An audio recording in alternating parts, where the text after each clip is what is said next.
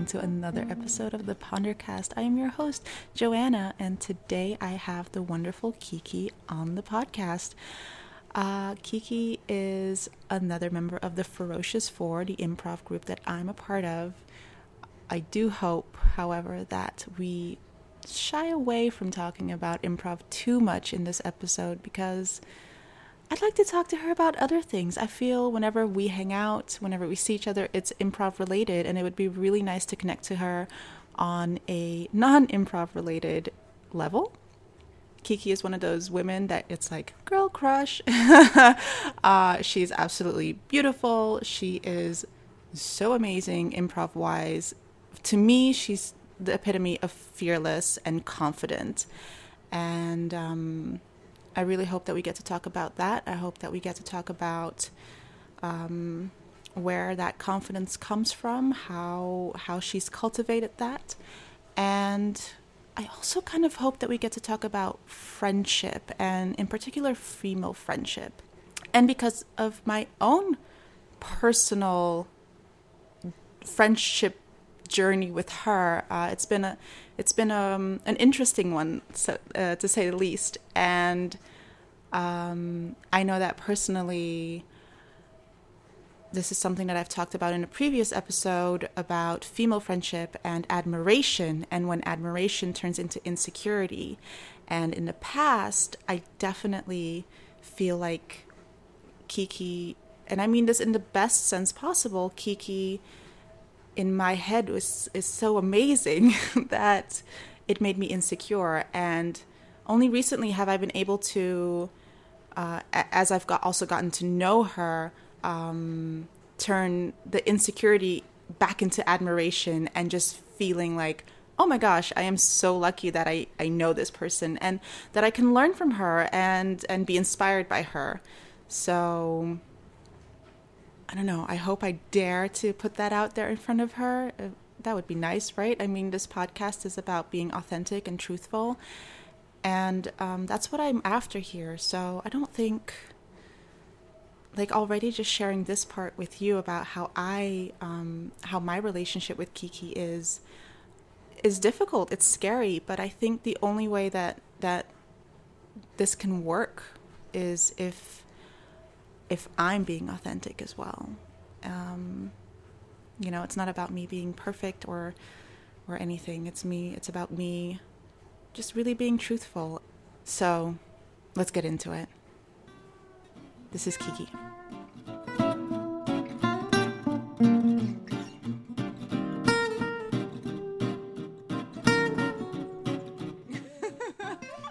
Hello. Hi. Hi. I'm so glad to have you here. I'm so glad to be here. I have a huge smile on my face. Me too.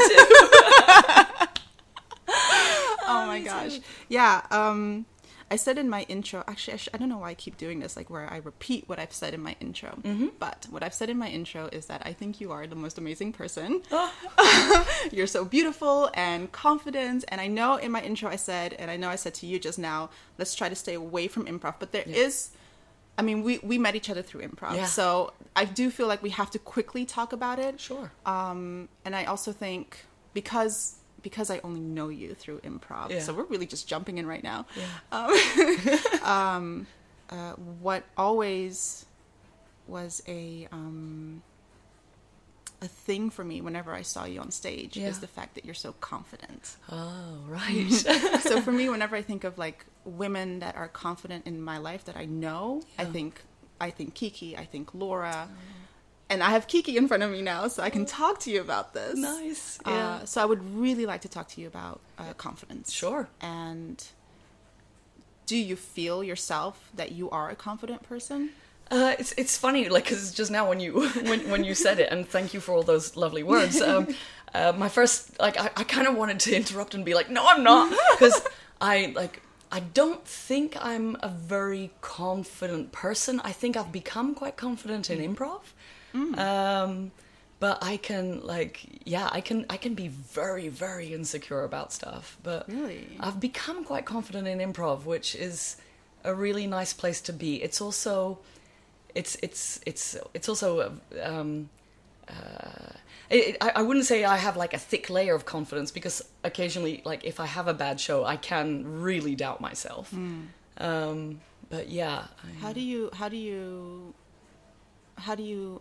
What, uh, what did you do, or how did you notice that you se- you became confident in improv? Like, is it just throughout the years because you've been doing it for so long, or is is there something that like in your head you switched and you went? Yeah. Okay, so of, uh, of course it is throughout the years I did become more confident, but also a couple of things happened that made me more confident.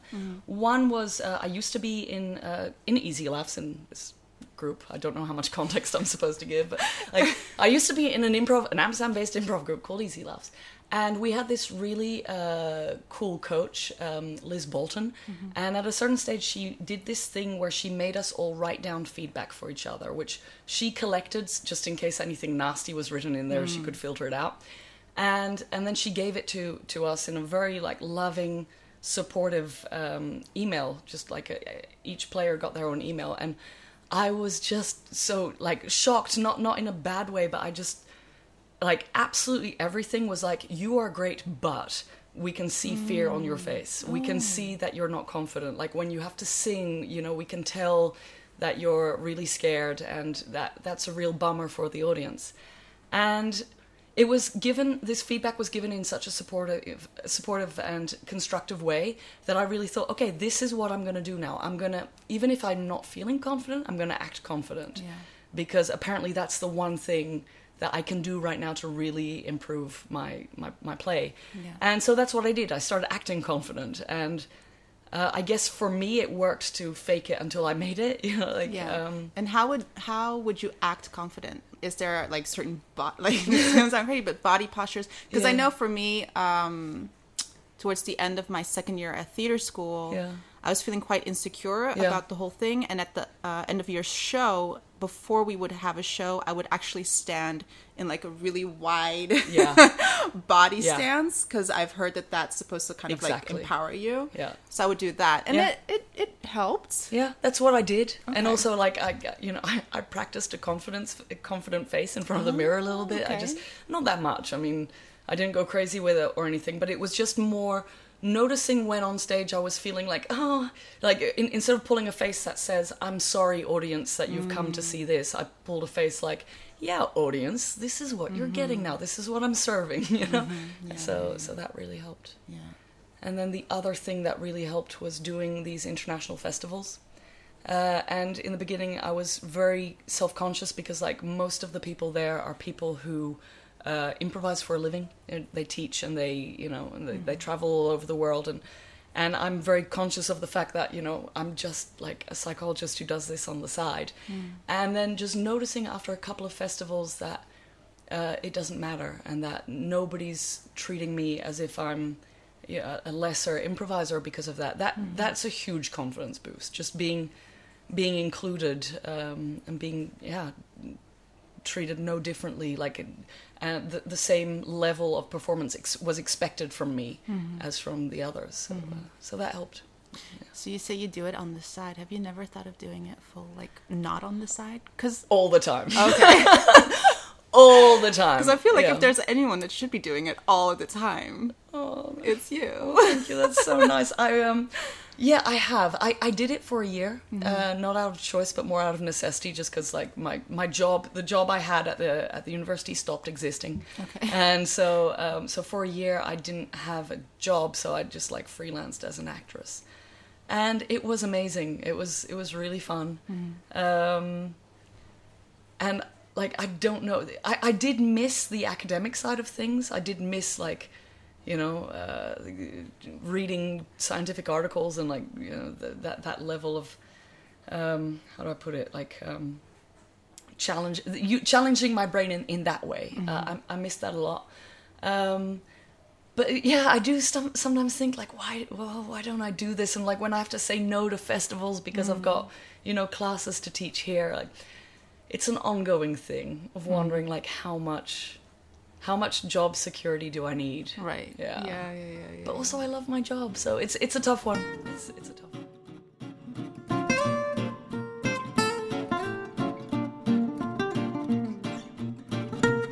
So I work at the. There's no good English term for it, as far as I know. But basically, so once you're a doctor, you can specialize in various things, and one of those is general practice. So you can. uh, So it's a three-year curriculum uh, to become a GP. And in Dutch, it's called de huisartsopleiding. Um, so even for the English listeners, I'm just going to keep on using that word because it's longer. It's shorter than saying the vocational study for doctors who want to become GPs. So I work for the huisartsopleiding, and I um, I do several things there. I'm a mentor to uh, two groups per year of uh, huisartsen in opleiding, so doctors becoming GPs, and I teach uh, doctor-patient communications. Um, I love like out of all of the types of doctors, I love the subset of GPs because they're just really interested in people. Um, of course, there's a lot of challenges um, uh, that come with uh, with the field. Mainly the fact that GPs only have ten minutes, and that's really not enough.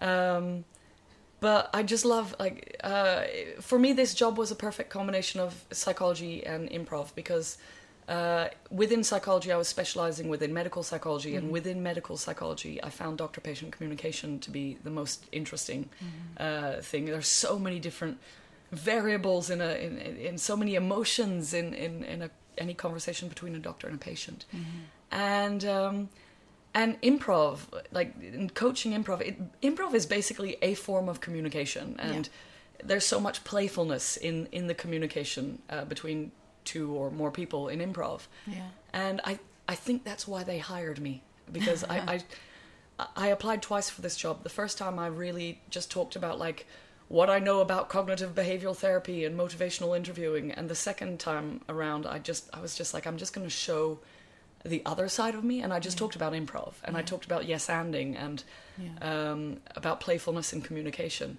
and i saw them the interviewers looking at each other and i thought this is good. Like, this is it's good that i brought this up. So how did you how what was your journey into where you are now then? Did you always kind of know that you wanted to go into a medical psychology field no, or? not at all. Like i i set out study, studying psychology thinking i was going to be a therapist. I think a lot of people um, do that. And then i was realizing more and more that i i didn't really want to be a therapist just with the sort of parameters that you get from the government uh, the 45 minutes and you know um, more and more people have to be all treated the same when there's so much diversity out there um, and I just found the whole thing, you know, a bit depressing. Uh, and I, I got to a phase where I was about to, uh, like, where I was really questioning whether I wanted to keep on, you know, doing psychology. When my mother introduced me to uh, this woman, Annemarie Kolk, who uh, was an old school friend of hers and who taught medical psychology uh, at the uh, at the university, and she and I chatted, and I was like, "Wow, this is a whole this is a whole different field." Cause I um, before choosing to study psychology, I'd considered becoming a doctor.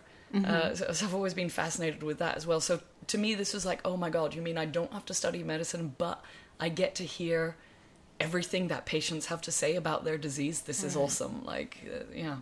So that's um, so I started working for her. Ultimately, she offered me a Ah. job as a teaching assistant, and um, and then we we ended up teaching together for eight years. Oh, So, wow. Yeah, wow. yeah.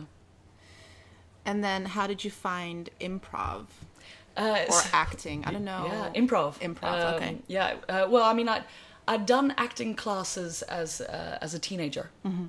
And um, uh, but never never so much improv. And improv was um, on my gap year after after school. My my best friend, um, still to this day, she. Um, she got a job as a as a promoter for Boom Chicago. Okay. Um, so in order to know what she was talking about, they gave her two free tickets to see the show. Okay. And so she took me. And like she was just like, okay, you know, this is what I'm promoting, and I just sort of went like, this is the most amazing thing I've ever seen. And I just became obsessed. Like every Friday night, I wanted to go to Heineken Late Night, which used to be the the show that they only did improv, and my friends would tell me like, you should do this, and I was I was scared. Uh, and then for my 24th birthday, so it took five years between the first time I saw a show and. Um, the, for my 24th birthday, my friends got me uh, an improv class at Boom. Oh wow. So, um, and then I basically like there was a lot happening for me in that in, in that summer in that year basically. and I realized that if I continued the way I was going in with psychology, I was going to be like I, I was going to be a very young psychologist that nobody wanted to hire. uh, just because, like, you know, who wants to hire a, a you know 24, 25 year old psychologist? Um, so I gave myself permission to have a year of like basically personal development. Mm-hmm. Uh, so I, I partied a huge amount, and uh, and I took improv classes, and um, and it was the best thing I've ever done. Yeah, that's amazing. also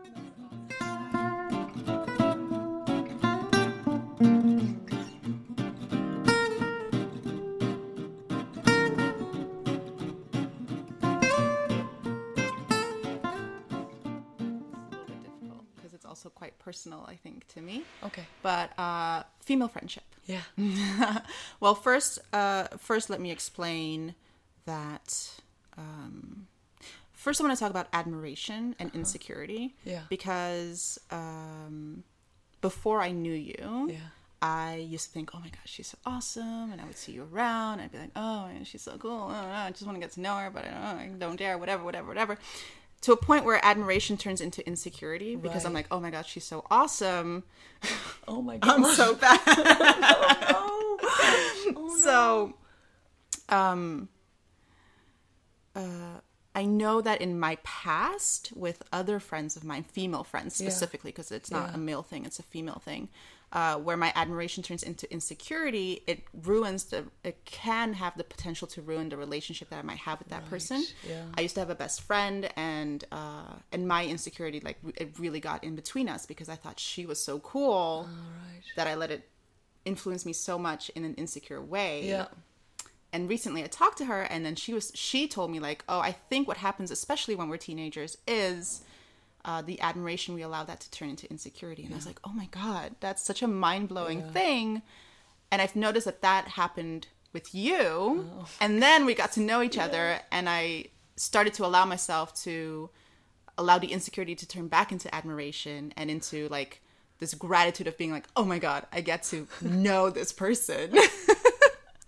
but I'm wondering whether whether you know of other cases of um, of jealousy or or you know what I've described yeah. in terms of has anyone have you have you experienced that yourself or, or have you experienced that from someone else where you feel like oh this person relates to me in a very strange way Sure. I mean, I, I think first of all, I think we all do it because I've I've certainly also been like like I remember when you first joined Ferocious Four that mm. I was like like is it is it is it okay if I like can, can, oh, oh you want to hang out with me and have a drink now? Awesome. Um, I I think um, I think maybe we are raised not necessarily by our parents but by our society to uh, compare ourselves to other women, and uh, and that has terrible terrible effects. Yeah. But but yeah, I do. Um, I do think that uh, this is a thing that that happens more. I'm sure, like I've put people on pedestals, and mm-hmm. uh, that's gotten in the in the way of things. And I, uh, um, I was talking about this the other day with somebody because I, I think it.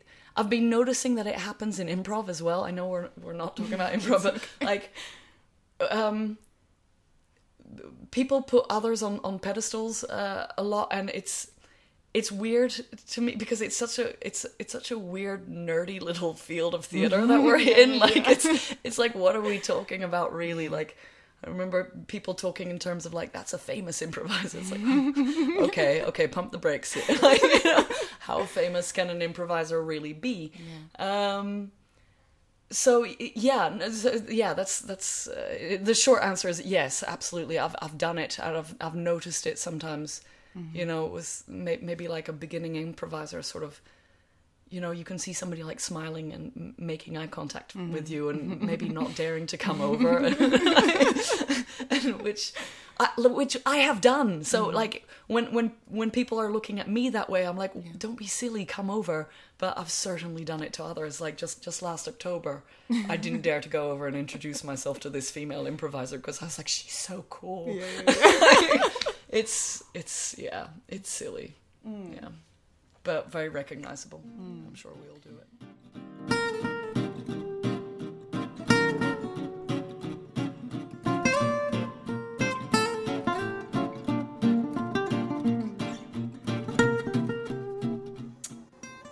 How do you deal with insecurity? Oof, um, that's, that's a tough one. Um, yeah, I because I yeah. How I, do you allow it to like not paralyze you in a sense? Yeah, that's a very good question. Um, because my coping mechanism with insecurity used to be, or used to be, maybe pro- probably still is to like just ask for the reassurance that that, that I need. Until recently, it was pointed out to me that like on the, in the long term that doesn't help. In the long term, like you you need to not rely on somebody else giving you the gold star. You need to be, be able to give it to yourself. Right. Yeah. Um, and that's something I find difficult. Um, yeah, I, uh, I I do find that difficult. So like, um, there's uh, what's the word for it? Self talk, where you just like, you know, literally just tell yourself like, you're you're doing a great You're job. doing Yeah, like yeah, I, yeah, yeah. I, I, I, I'm trying to do a bit more of that. Like I, I have a, an email folder on my at my work email, Yeah. which is called For a Rainy Day, in which I keep the emails that have compliments in them. like, I love that. I know. That's It's- amazing. yeah, but it's also kind of sad, right? No, it's not. That's it's like- amazing. yeah, there's That's a that's a handy tool to have. yeah. I should That's point out there's only like four emails in there. like, and one of them was literally my roommate saw me making that email folder and sent me an email saying like Kiki, you're doing a great job. so um, yeah, it's uh, it, it's really yeah. nice. So I'm I'm trying to because the place where I work um, is the sort of place where um, you work fairly independently. So if I do a good job, I'm not going to hear about it. Um, and uh, so I, I do need to rely more on you know my own knowledge that I'm that I'm giving a good class or, or, Yeah. or whatever. Um, so yeah, so I, that, that's so that's a topic that I'm I'm sort of working on. Okay. Yeah, and insecurity in in performance. Uh, um, that's uh, yeah. Yeah. Uh, we could spend an, as we said before recording, we could spend an hour gushing about Laura, but uh, she's very good at pointing out like what I'm doing. That's that's awesome. Um,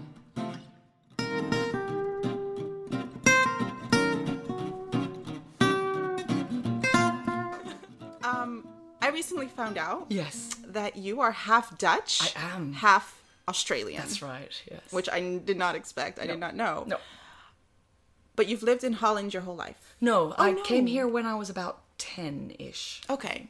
Yeah. Let's talk about that because I'm half Dutch, half Brazilian.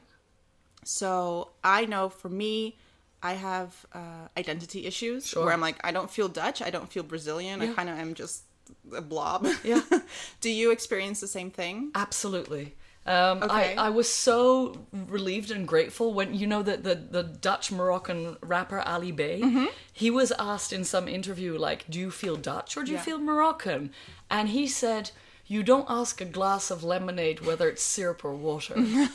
and I was like, "That's it. That's Yeah. the answer." Because like, I mean, I, I so I was born in Australia. Moved to Brussels, moved to Sri Lanka, moved to Amsterdam, and all of this time I'm in French schools or a European Oh, school wow. in the French section. I don't know what the fuck. Oh, um, this is a Yeah, swear. Okay, No, I, I don't know what the fuck I am. I like I've been told a lot. I have an Irish accent. I don't know where that comes from. That predates the Irish boyfriend. Like I, Yeah. I so like so identity is is like yeah national identity is a tough one for me i Yeah. i also don't know when when australia played the netherlands and in the world cup a couple of years ago you know people were also asking me like who are you gonna support like Yeah.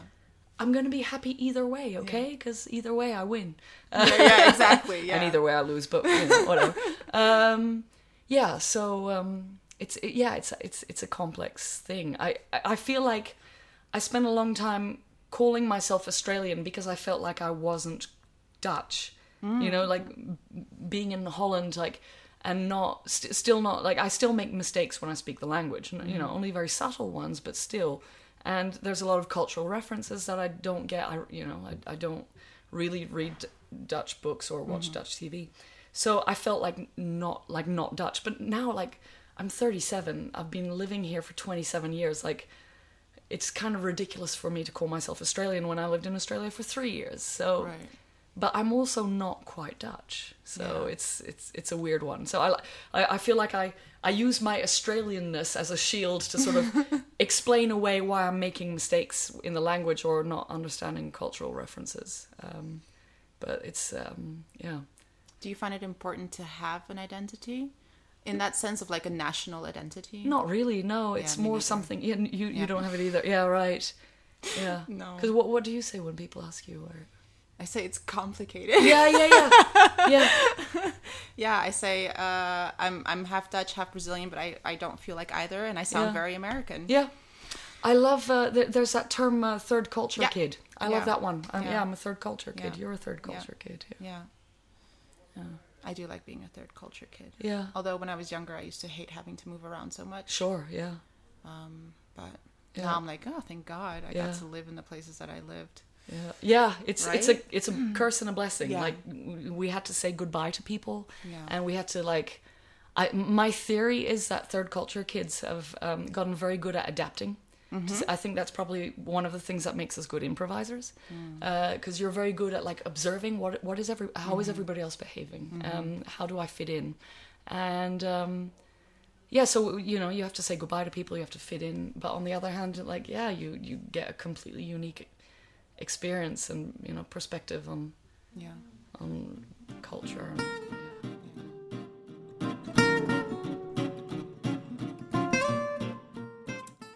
talk about um, femaleness. Femaleness. I don't know yes. how else to put it. Femaleness.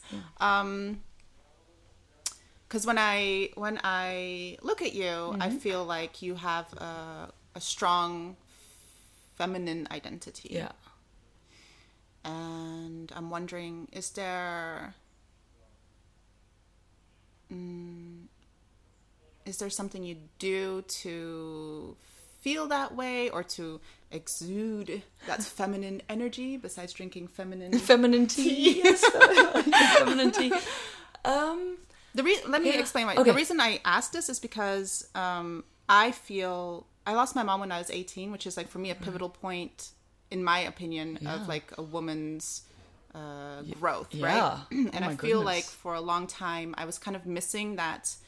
Um, I feel like I missed out on a lot of important feminine um, processes?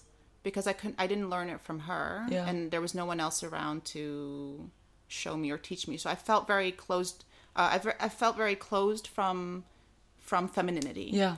and it's only recently that I've I'm starting to dabble in it. Yeah, I yeah, mean yeah. that sounds No, weird, but no, I um totally that it. I'm that I'm feeling in tune with like okay, oh yeah, I'm a female, I'm a woman. Yeah.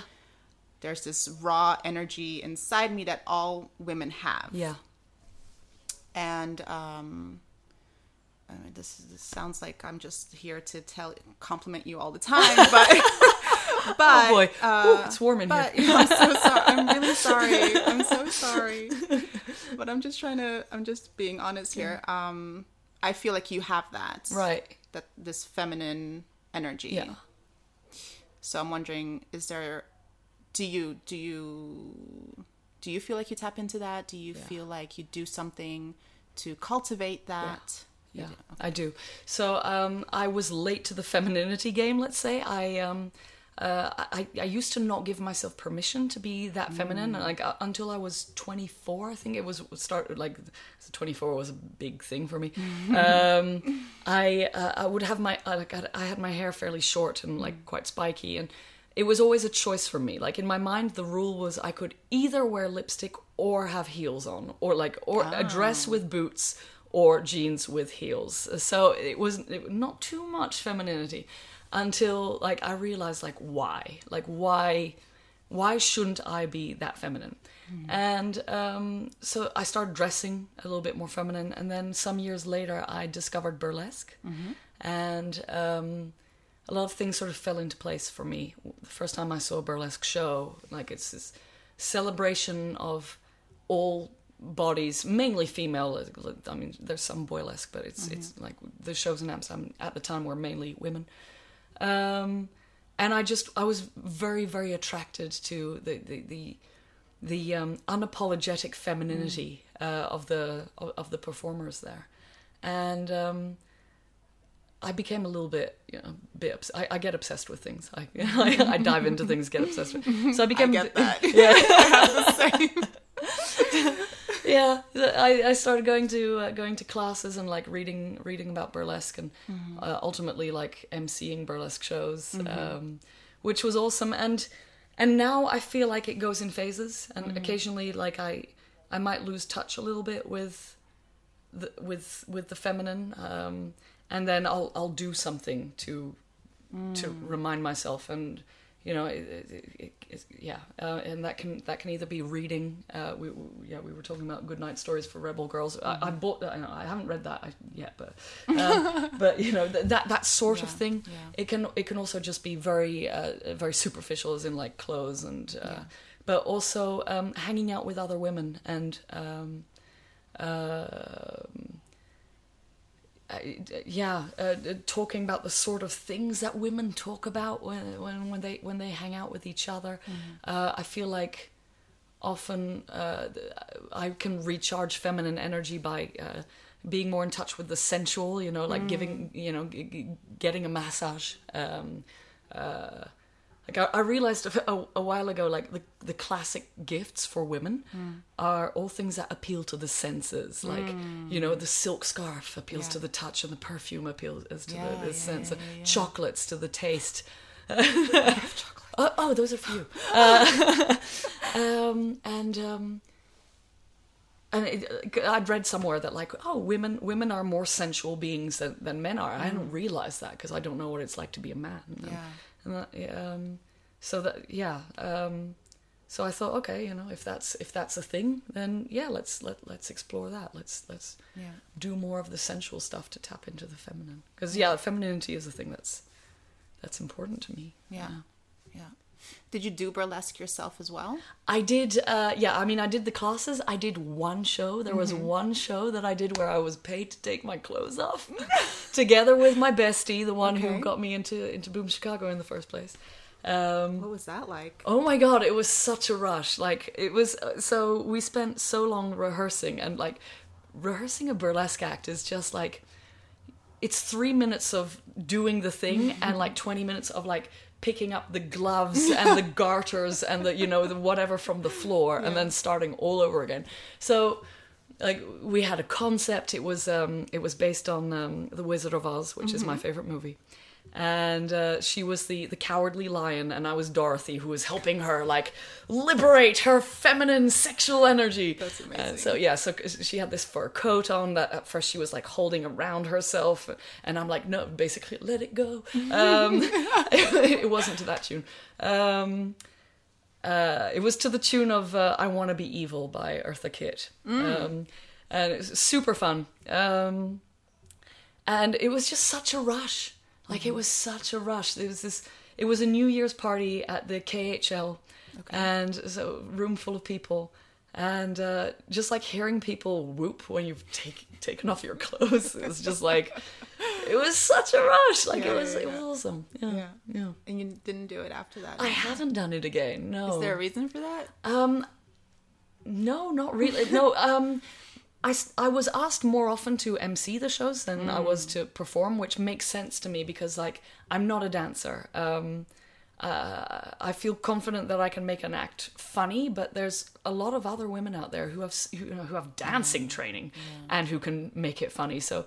Uh, so my perspective was like, why? Why would I take their stage time Right. to uh, you know to do something in like in in to do something of less lesser quality than what Yeah. they're bringing and Yeah.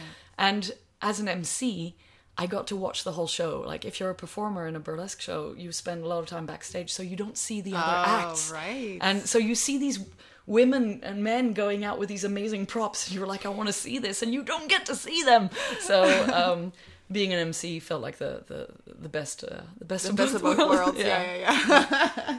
yeah oh, that's amazing. yeah That's amazing that you dare to do that. Oh my goodness. Yeah, it was like there was a part of me that was like, what if there's somebody in the audience who I teach communications to? Like, what am I gonna do? But at the same time, it's like I, I don't. I mean, you you you're an actress. You you you know what it feels like to have like a wig on, or mm-hmm. like you feel Yeah, there's a disconnect from yourself in that sense. Yeah, yeah. exactly, and it makes you a little braver. And there's something about having fake eyelashes that are like four centimeters long, and like I, I I wore a wig for this performance. I think. I can't remember. Yeah. Um, so yeah, there there was there, there's some courage in in that. Yeah. That, Yeah. uh, yeah. Yeah. Wow. Yeah. I don't think I could ever do that. Well, you know what? Like the scariest part, because like being on stage, you know, with the lights on Yeah. you, you, you, um, you know, everybody's cheering. Yeah. Um, I, I had I, I had emceed that evening as well, and I, I do this thing of like warming up the audience to really encourage them to make a lot of noise, and then when you're up there, you you get all of the noise, which is nice. For me, the only really awkward part was afterwards when you have to walk through the audience to get back to the get get back to the, the, the, the dressing room and wearing panties and some tassels on Right. your nipples and that's it. like that that to me was weird because that's when you have eye contact with people. Right. Yeah. Yeah. Uh, yeah, yeah, Or either that or you're looking at the ground, which is equally awkward. yeah. Um, so yeah, the, the anonymity of the stage is uh, Yeah. That's is, good. uh, Right. Yeah. Yeah. it's- You've broken that wall in a sense. Yeah. You're not on the stage. yeah, exactly.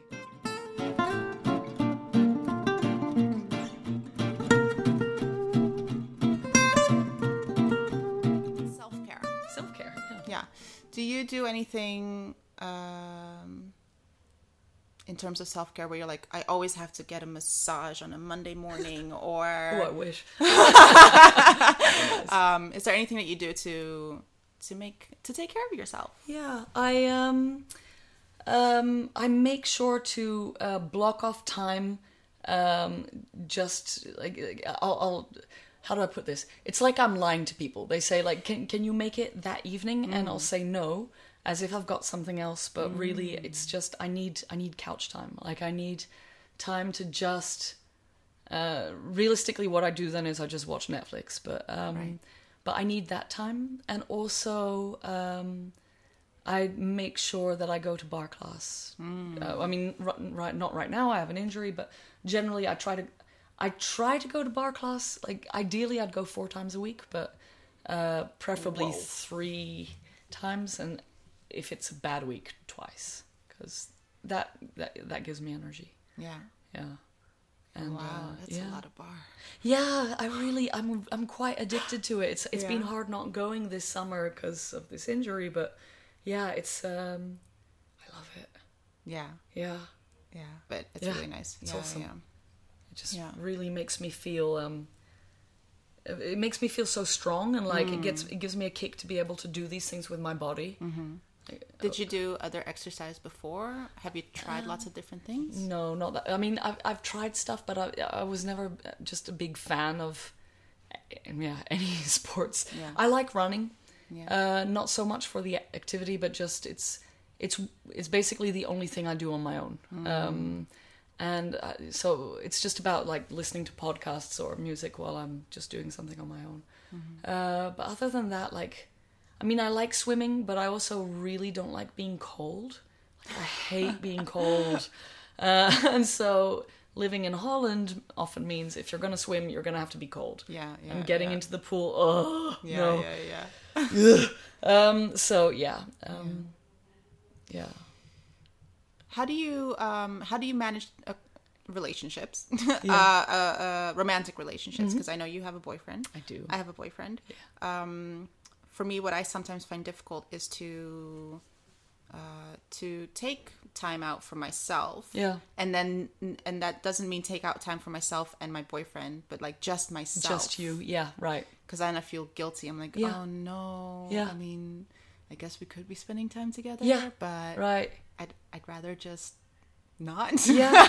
Well. Do you have that? Yeah, it's it's that's an interesting one for me right now because so my boyfriend moved over uh, from Ireland to to be here with me, and uh, in the beginning that meant because he didn't have a, a job, he didn't really have friends here yet. It meant that whenever I came home from work, he was always there, which was great. But also, I kind of wanted, you know, I wanted an evening by myself once in a while, and so in the beginning that was quite challenging. And now, so he's lived here for almost three years, and recently we decided to uh, live apart, to continue our relationship while living apart.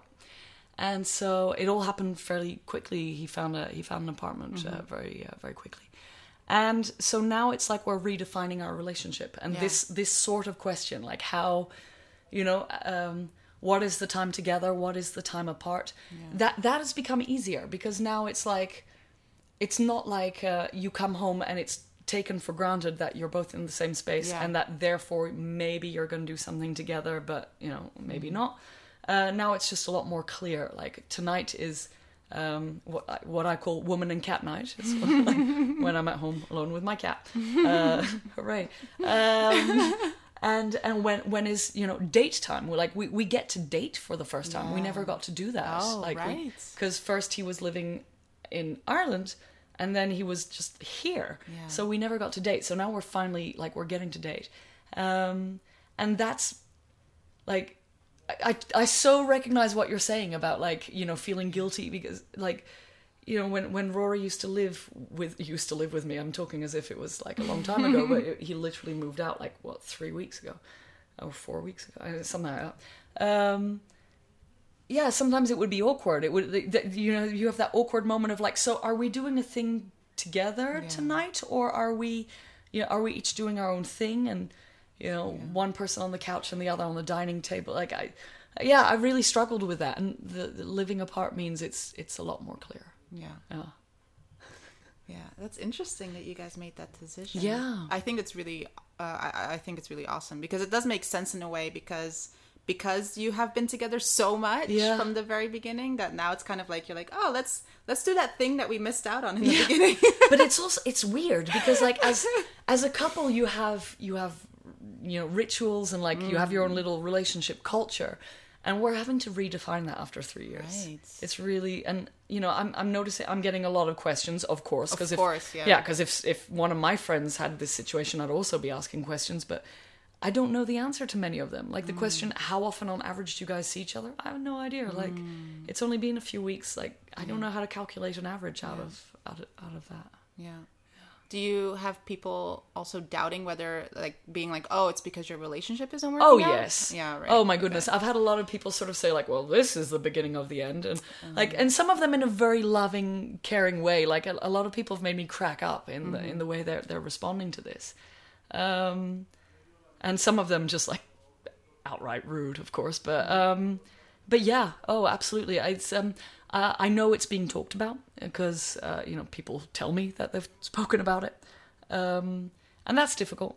Uh, I, I notice, you know, um, I have, I guess I have a lot of internalized norms about like, you know, where I'm supposed to be as a 37 year old woman. Like, I, you know, I've just dealt with the whole like, why don't you have children? And now I'm like, it, it's it's like the people who ask me those questions. Um, it, it's like in their eyes, I'm taking even a step back from that, Right. and um, and that can be difficult. Yeah Yeah. so many expectations of like how how we sh- yeah how it should be and and you know and I'm sure I have those as well like I'm I'm sure I know an, uh, like I know several other couples who've who've done this and I'm sure that at the time I you know I might have pulled a confusing a confused face uh, so uh, but it's so it's an it's an interesting thing to be going through. Yeah. It's uh, it's weird. Yeah. I'm, I'm very curious what it will um, where it will bring us. Yeah. yeah. Yeah. Well, I was gonna say like, oh, I'm sure you guys will end up living together again, but it's like,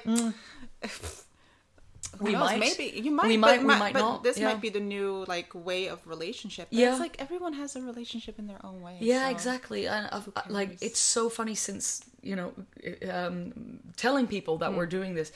I've heard so many stories of like couples that have two adjacent houses, oh, yeah. or like you know, she'll own the top two floors and he'll own the t- bottom two floors, and Yeah. they actually have to ring each other's doorbell. Like you hear all of these different ways of filling in your relationship. Um, but I guess we don't really talk about it. So I, with things that we don't talk about, I try to be open about it Yeah. um, with this I like I don't think I have just I guess I found I, I found it difficult like um, uh, in the beginning but um, in a way like I'm glad to be talking about it now because I think there's also people there's a lot of people I haven't even told this to yet Right, like yeah, yeah, yeah, you know um, so uh, uh, yeah I'd rather um, I'd rather address it and I'd rather people ask me the questions than Yeah. that it were just Yeah.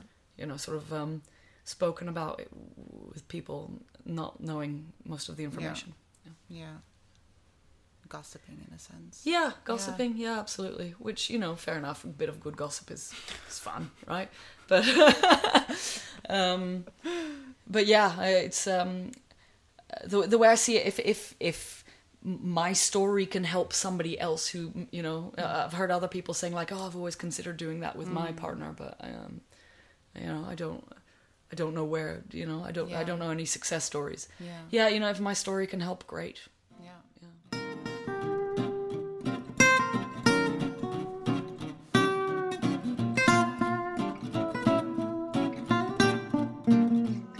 Inner voice. Yeah. I don't know. Um, ma- and I guess this kind of has to maybe do with insecurity as well. Um, uh, let's let's do it with an example Yeah. or with an assumption on my part. Uh, I have an assumption that you get asked to do a lot of when it comes to like improv or performance. I have an assumption that you get asked a lot Okay. to do a show or to do this or to do that.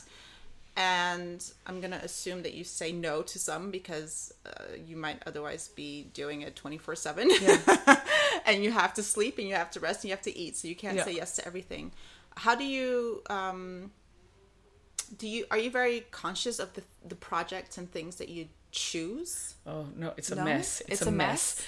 Like uh, so, I, I I think I do get asked for things that I say no to, but Mm. I certainly sometimes don't get asked for things that I would have liked to be asked for. Mm. So yeah, so, so and that can make me very insecure sometimes. Mm-hmm. Um, but it yeah, the the projects that I choose th- th- that's a mess. Um, it's more, um, it's it's instinct. Mm-hmm. It's um you know the the same group can ask me twice to perform with them and one time I'll be like oh no yeah, uh," and the other time I'll be like oh yes please thank you so much for asking.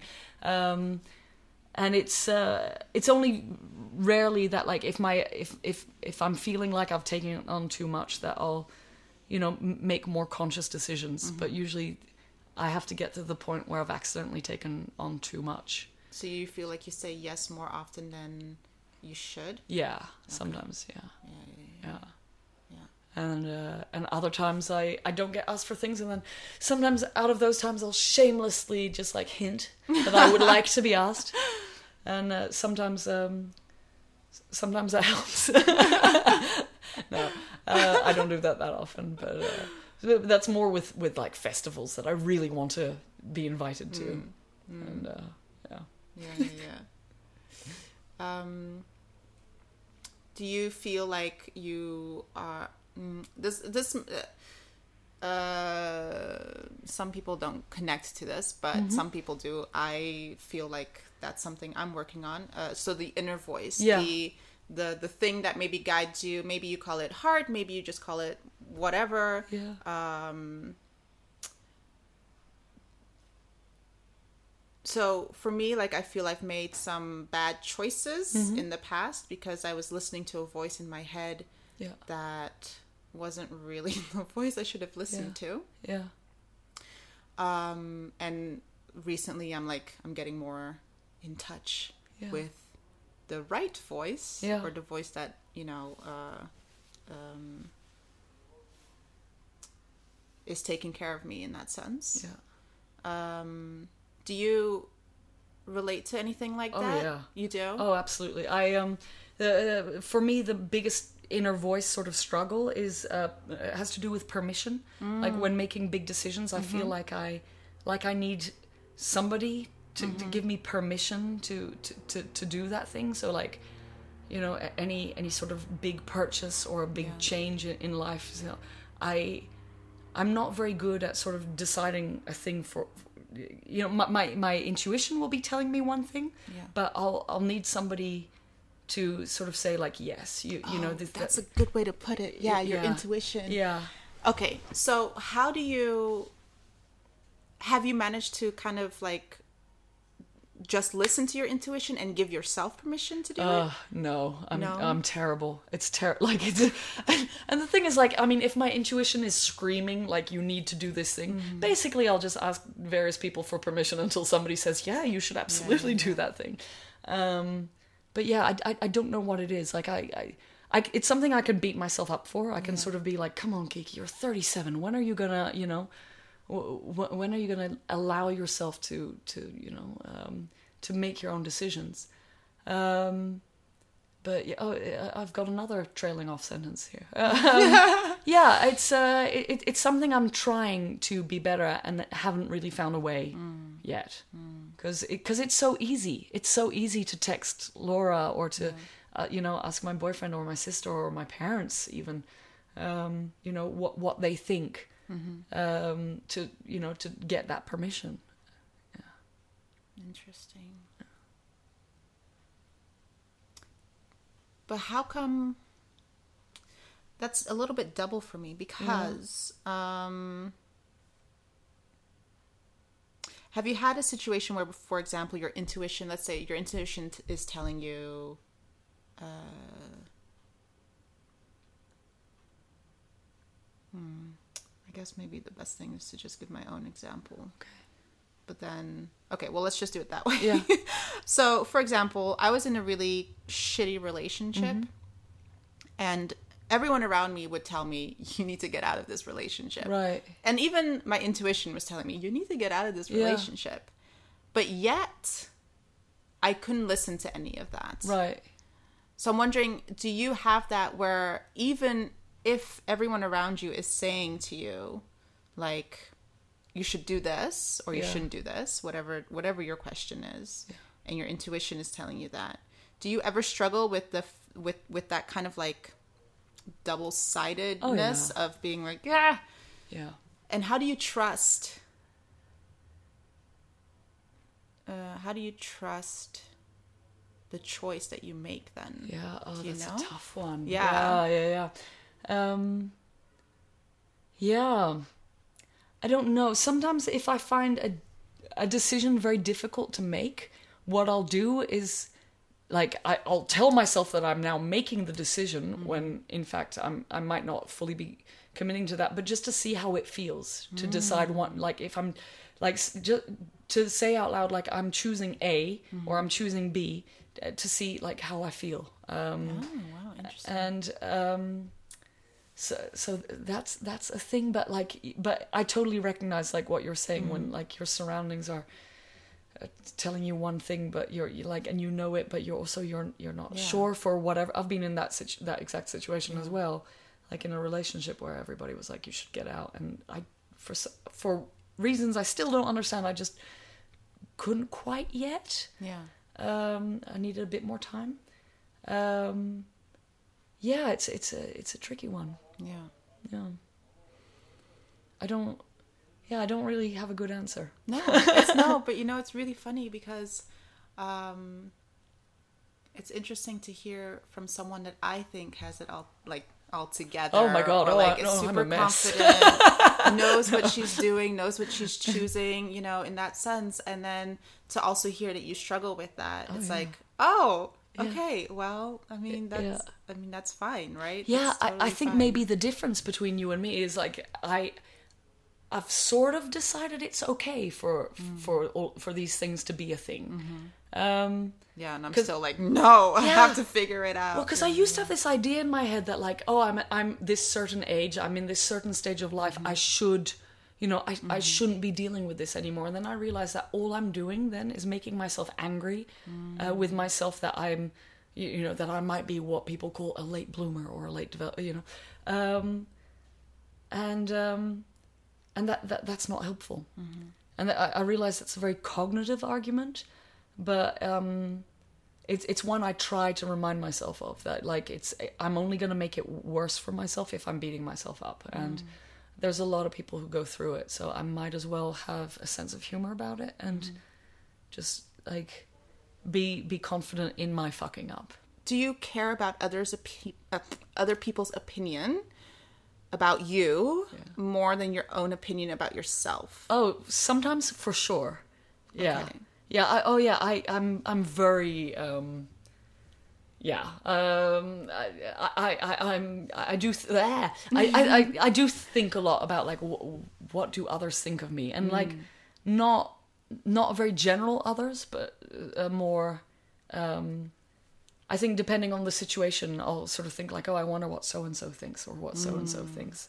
Um, so I, yeah, I do need to remind myself that oh my my actually with with the whole thing we were talking about before with like Rory and me moving apart, uh, that was a thing where I really needed to stop thinking about what other what others thought. And because like e- even telling people in the beginning it, it was there were so many opinions and advice like un, unwanted advice on, on on what to do. Um so i really had to rely on my own compass. So that was that was a good exercise Yeah. uh, for me. Yeah. um, I, I I think I was very lucky that you know a few people, including my parents, said, "What a fantastic idea," because you know I do find that helpful. Yeah. But yeah, I really needed to find a way to block out the the, the opinions uh, and advice of, of others. Yeah. Yeah.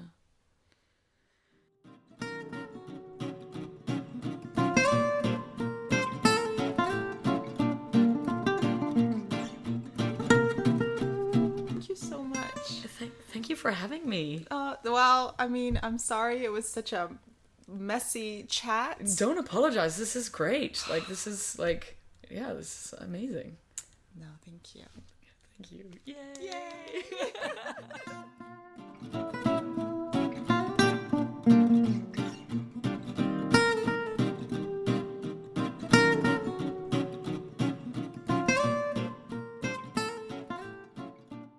that was my conversation with Kiki. I can't believe she did it. Uh, I feel um,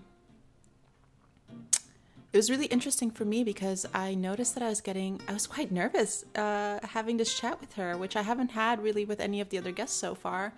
And I think it's just because I think I was trying to impress her in some way, and um, which is insane. I mean, yeah, I don't know. I don't know what else to say about it. Um, I'm so grateful that she did it, and um, grateful that she sat through through all of my awkwardness, and um,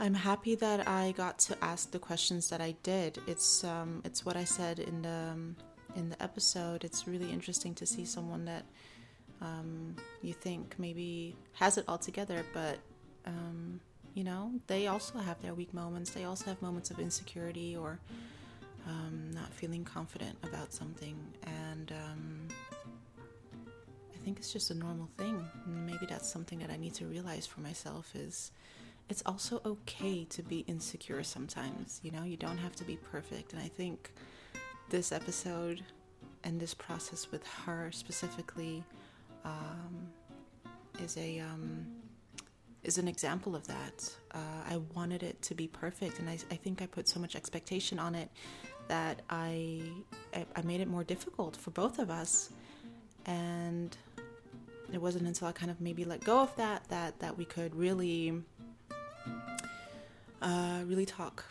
So I really hope that she enjoyed the um, the experience, um, and I hope that you listening um, forgive me in a in a sense, even though maybe I shouldn't even be asking for forgive for for forgiveness. Maybe I shouldn't even be apologizing about it because that's what it is, isn't it? It's owning your imperfection, and um, yeah, I get scared sometimes. I am I get nervous, and uh, today was one of those days. so nobody's perfect. Neither am I. And that's okay. It's okay to not be perfect.